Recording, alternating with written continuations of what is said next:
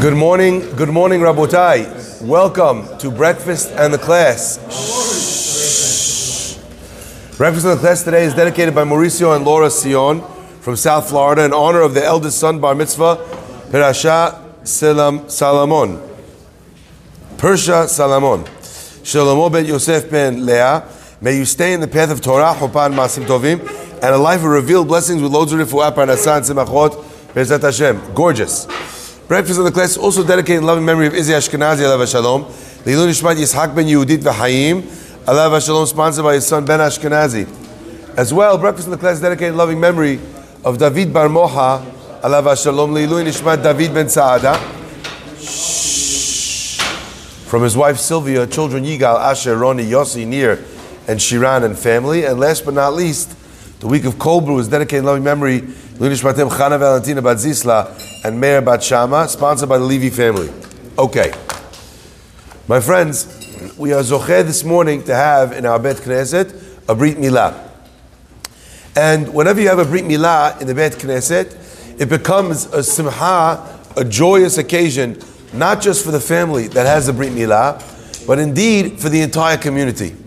And the way we know that the simcha of a Brit Milah belongs to the entire community is from a halakha. The halakha teaches that when you have the Ba'alei HaBerit in the room, we don't say tahanun, and therefore it seems pretty obvious that it's not just that they don't say tahanun, but all of us don't say tahanun because it's a Yom Tov. Now one might argue and say, one second, that doesn't prove anything. All it means is that these guys have their happy occasion, but maybe we don't say tahanun out of respect for the fact that they're in the room. Well, that's also not the case because there's another halacha which proves that it goes even further than that, and that is if there's a brit milah in a building in a bet knesset, and the minyan that's praying is not the minyan that has the mohel in it, not the minyan that has the avi haben, but it's in the same building.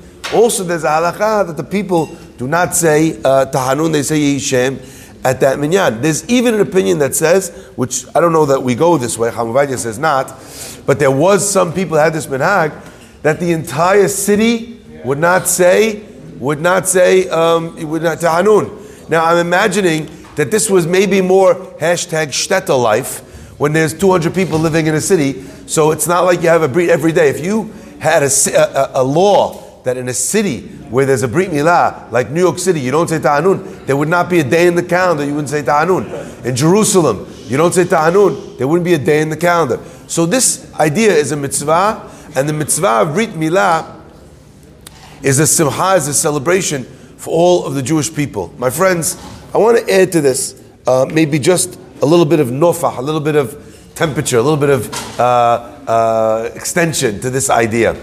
Our rabbis tell us that in the Megillah, the pasuk says, "La Yehudim ayeta ora v'simcha v'sason v'yikar." Right? Everybody, as soon as you say that pasuk, they get havdalah vibes. You can see everyone is like already sitting back; they're holding their hands out. Okay, La Yehudim. The Jewish people had right ora. They had light. They had simcha. They had sason v'yikar. Says the Gemara. What is ora? What does it mean that the Jewish people had light? It means that they had Torah. What does it mean that they had simcha? What does it mean that they had sason? What does it mean that they had yekar?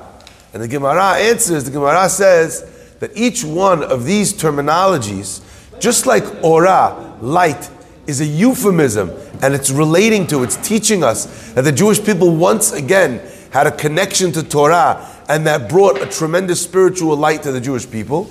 So too do the other terms, simcha, sason, yikar, right? Each one of them means something else. Yikar zutefilin, right? What is sason?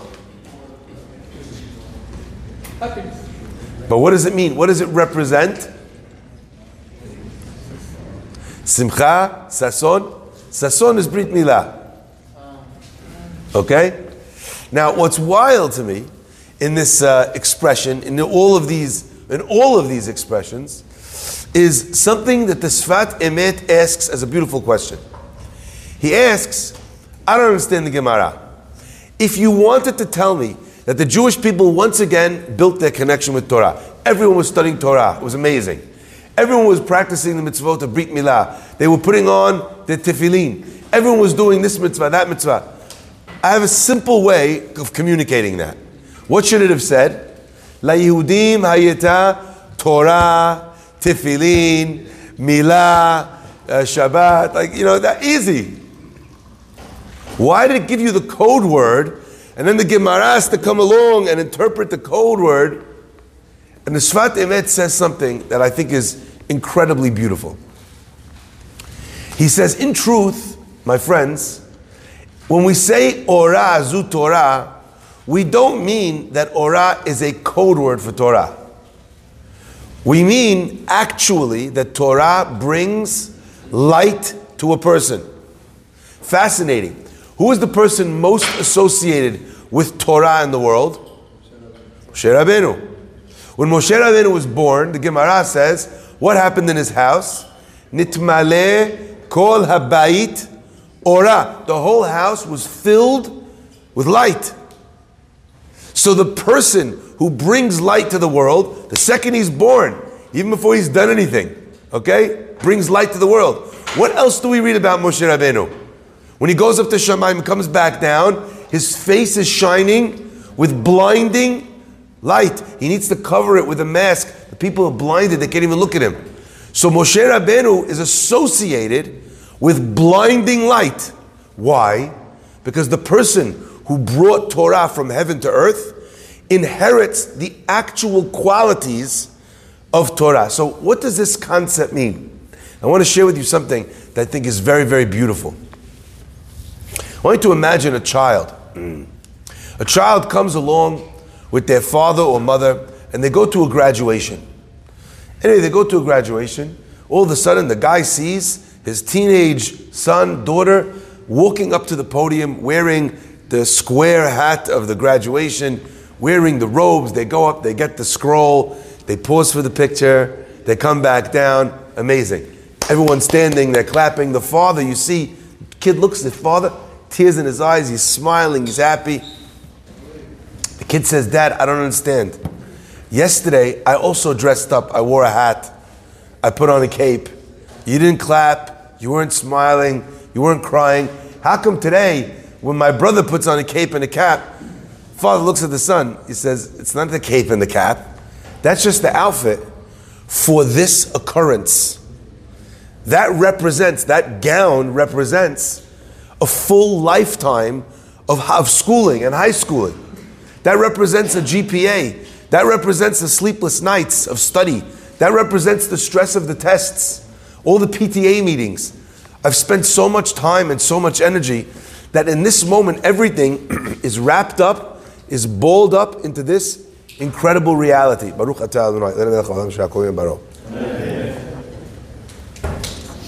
Now a child cannot understand it.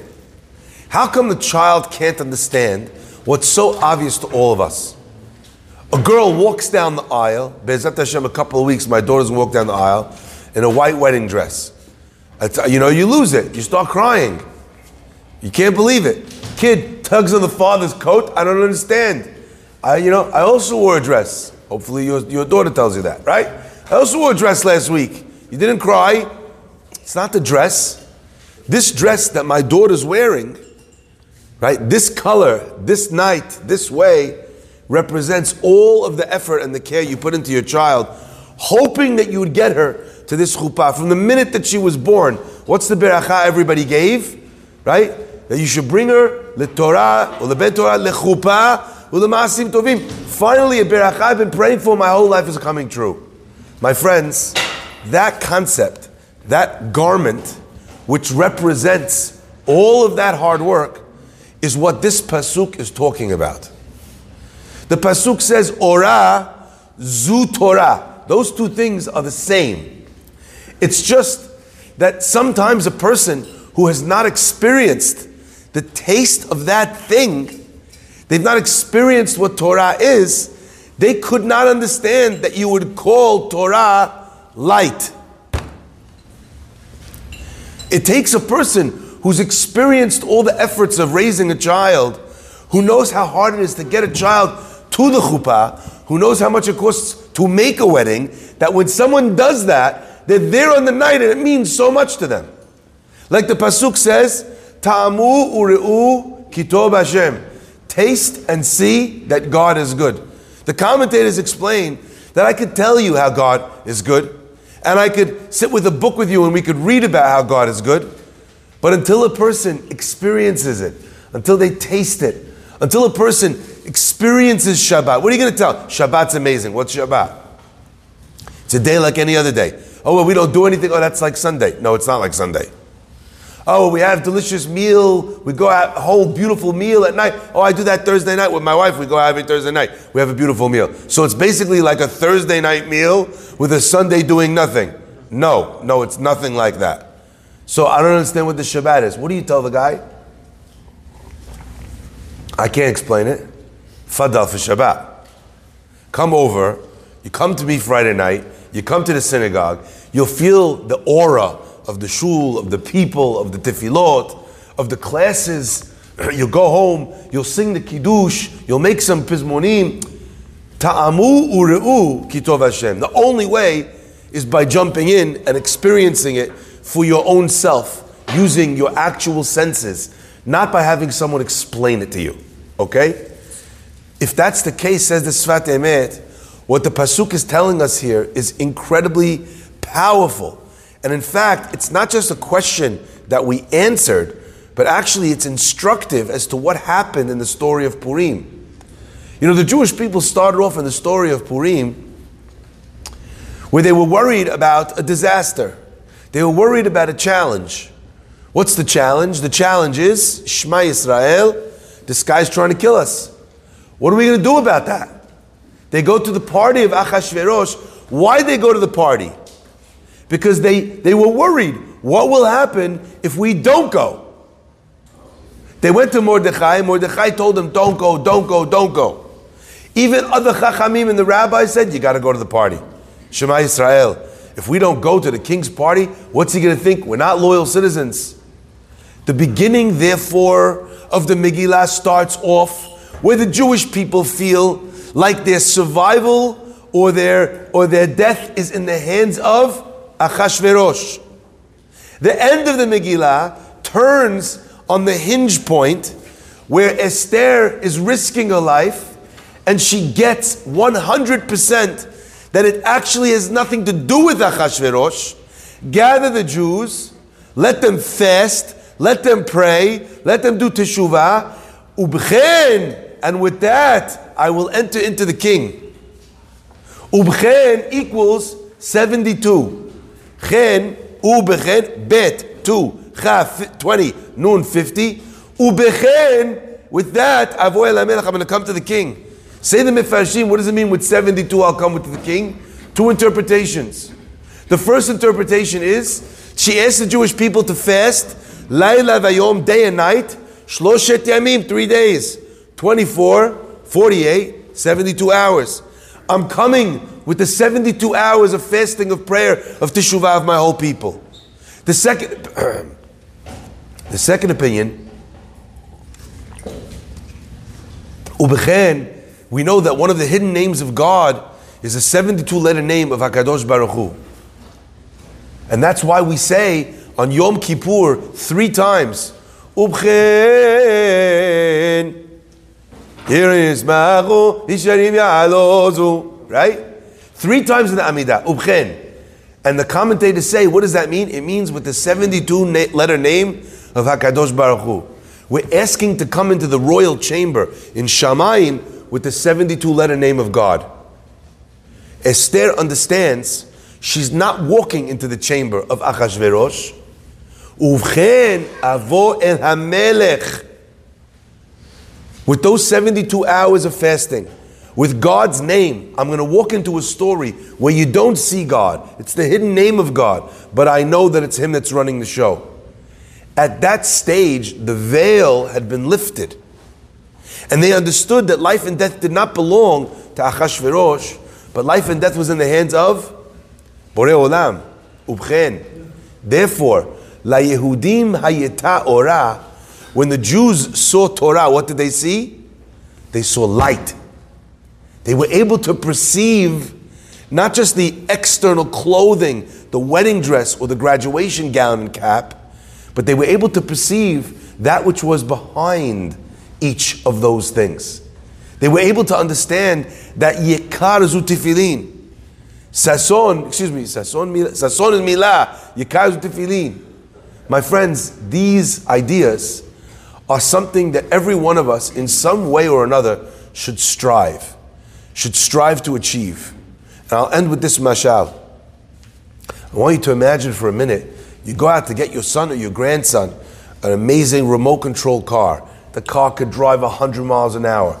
It could do flips. It could, uh, the, those wheels turn over, it could climb mountains. You know, it has a, a, a, siren, you know, like a police siren. You know this is the kid. You know there's always different kids, they like different things. This kid, Shemai said this is going to be his favorite toy. He's going to take with him to bed the first thing in the morning. He's going to knock things over in the house. It's going to be worth it to see the smile on his face. Anyway, you give the kid the box. The kid takes the box. You don't know what to do with it. On the box is beautiful pictures of the car. It's got the wheels. You know, it's skidding around the corner. You know, they always have these amazing pictures outside on the box. The kid is so excited. He's like, "Thank you, thank you, daddy. Thank you, grandpa." You know. Anyway, so you say, "No problem. Okay, let's let me let me get it ready for you." You open up the box. You put the box on the floor. Kid's staring at the box. You're sitting there trying to undo. I don't know if you had to open up a toy recently. they make these toys they like they dip them in steel, lock them with locks, tie them to the box with wire. You know, it's Majnun. I don't know exactly. There's more security on that than on Fort Knox. People are stealing people's identity. All we needed to do is stick them in children's wrapping. No one will be able to steal your identity. Okay? 20 minutes you're sitting there working with the item, this, that, getting all the tools necessary. While you're taking the car out, while you're putting it together, while you're unscrewing, while you're getting batteries, of course, the first batteries you took out were dead, while you're getting everything ready, all of a sudden the kid, he's got the box, he's on the floor, he's going vroom, he's pushing the box around, he's so happy, he's laughing, it's amazing, he's thank you so much, thank you so much, daddy, thank you so much, grandpa. You're like, what thank you so much, grandpa? You're like, he's like, thank you so much for the car you got me. It's so cool. Look at it, it's red. You look at it, you're like, that's not the that's not the gift, that's the right? He's like, no, thank you, it's amazing. He's pushing it, he's calling, Ma, look at what he got me. You're looking at the kid, you're like, no. Here's, the whip. come here. You finally get it ready. The kid's not even interested in the car because he's pushing the box around. Now, let me ask you a question. You're upset? You're annoyed? You're a little bit frustrated? Why are you frustrated? The whole point in buying the car for this kid, what was the point? For him to smile, him to be happy. He's happy with the box. What's the, why does it bother you? You know what the answer is? Hazit. That this is what he's getting out of his toy.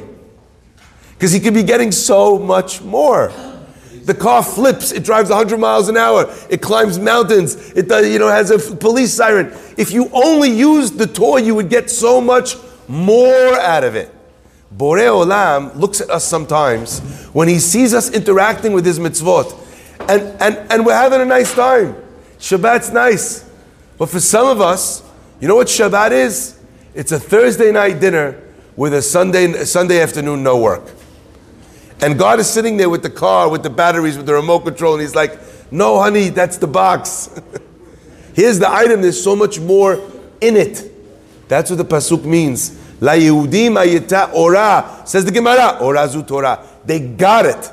They understood that that's what brought light into their lives. They understood that true joy is Brit Milah. Why is joy Brit Milah? Why is this concept of Sason? Why does it, why does it have to do with it? And the answer is, it's a tremendous expression of joy when a Jewish baby boy is born. I remember hearing Rabbi Waxman say something that I thought was very profound. He said, when you go into a hospital and a Jewish baby is born, it's a remarkable thing because he's only a couple minutes old. Already there are people in the world who hate him so much they want to see him dead. There are people who would kill the baby minutes into its life just because he's Jew. And he said, and already there are people who would give their life to save it because he's a Jew. That's remarkable. When you see a Jewish kid at a Brit Milah, you think this is some rando kid getting a Brit Milah. You know what the answer is? If we all died, if we all went away, and this kid was left this kid could rebuild the whole of the Jewish people. Just him and one other G, Khalas, that's it. They start again. And you know who we learn this from? This terrible truth? We learn this truth not from our friends, but from our enemies. David HaMelech says, I learn, I become wise from my enemies. And the greatest enemy of the Jewish people, the Haman of our era, was no doubt Hitler. And Hitler said, we need to destroy every Jewish boy and every Jewish girl. Because if there's one Jewish child left, listen what he said. Even if he's not part of a Jewish community, even if he has no Jewish schooling, even, even if he doesn't know that he's a Jew, still, it is in his soul. You understand that? Hitler had an understanding and an appreciation for a Jewish neshama that many of us don't have. La Yehudi mayeta ora v'simcha v'sason vikar. A child enters into a brit milah, you've just literally announced to the world and announced to the child in a way that he could look down for the rest of his life and understand immediately, immediately, I am part of a people that has been persecuted for its beliefs. I am part of a people that is proud of its beliefs. I am part of a people that sacrifices for its beliefs. David HaMelech says, "Mibesari echze eloka." From my flesh, I see God. And there's many interpretations to that sentence. But maybe one of the explanations of that sentence is that David HaMelech could look at his Brit Milah and remember, echze eloka, I remember that I stand here for a purpose not for my own pleasure. Sometimes with Brit Milah, we minimize pleasure in order to be able to understand that we stand for a moral and ethical life. And I think on that level, David HaMelech says, I go sometimes to the merchatz, to the wash, and I think to myself, I'm, I have no mitzvot. And then I remember that I have a mitzvah that I have with me, even in the bathhouse, even in, uh, yeah, I'm even in the shower, there's a mitzvah that accompanies me all the time. That mitzvah, the mitzvah of Brit Milah, brings tremendous joy because it's a mitzvah that a Jewish person has no matter what. It's a mitzvah that a Jewish person has that can never be taken from him. It's a mitzvah that a Jewish person will have even if he strays from the path. And that brings an element of true joy to recognize that we as Am Yisrael have been chosen and have chosen God to be able to experience a life that is dedicated to meaning, to purpose, um, and, and to morality. Baruch Adonai Le'olam. Amen.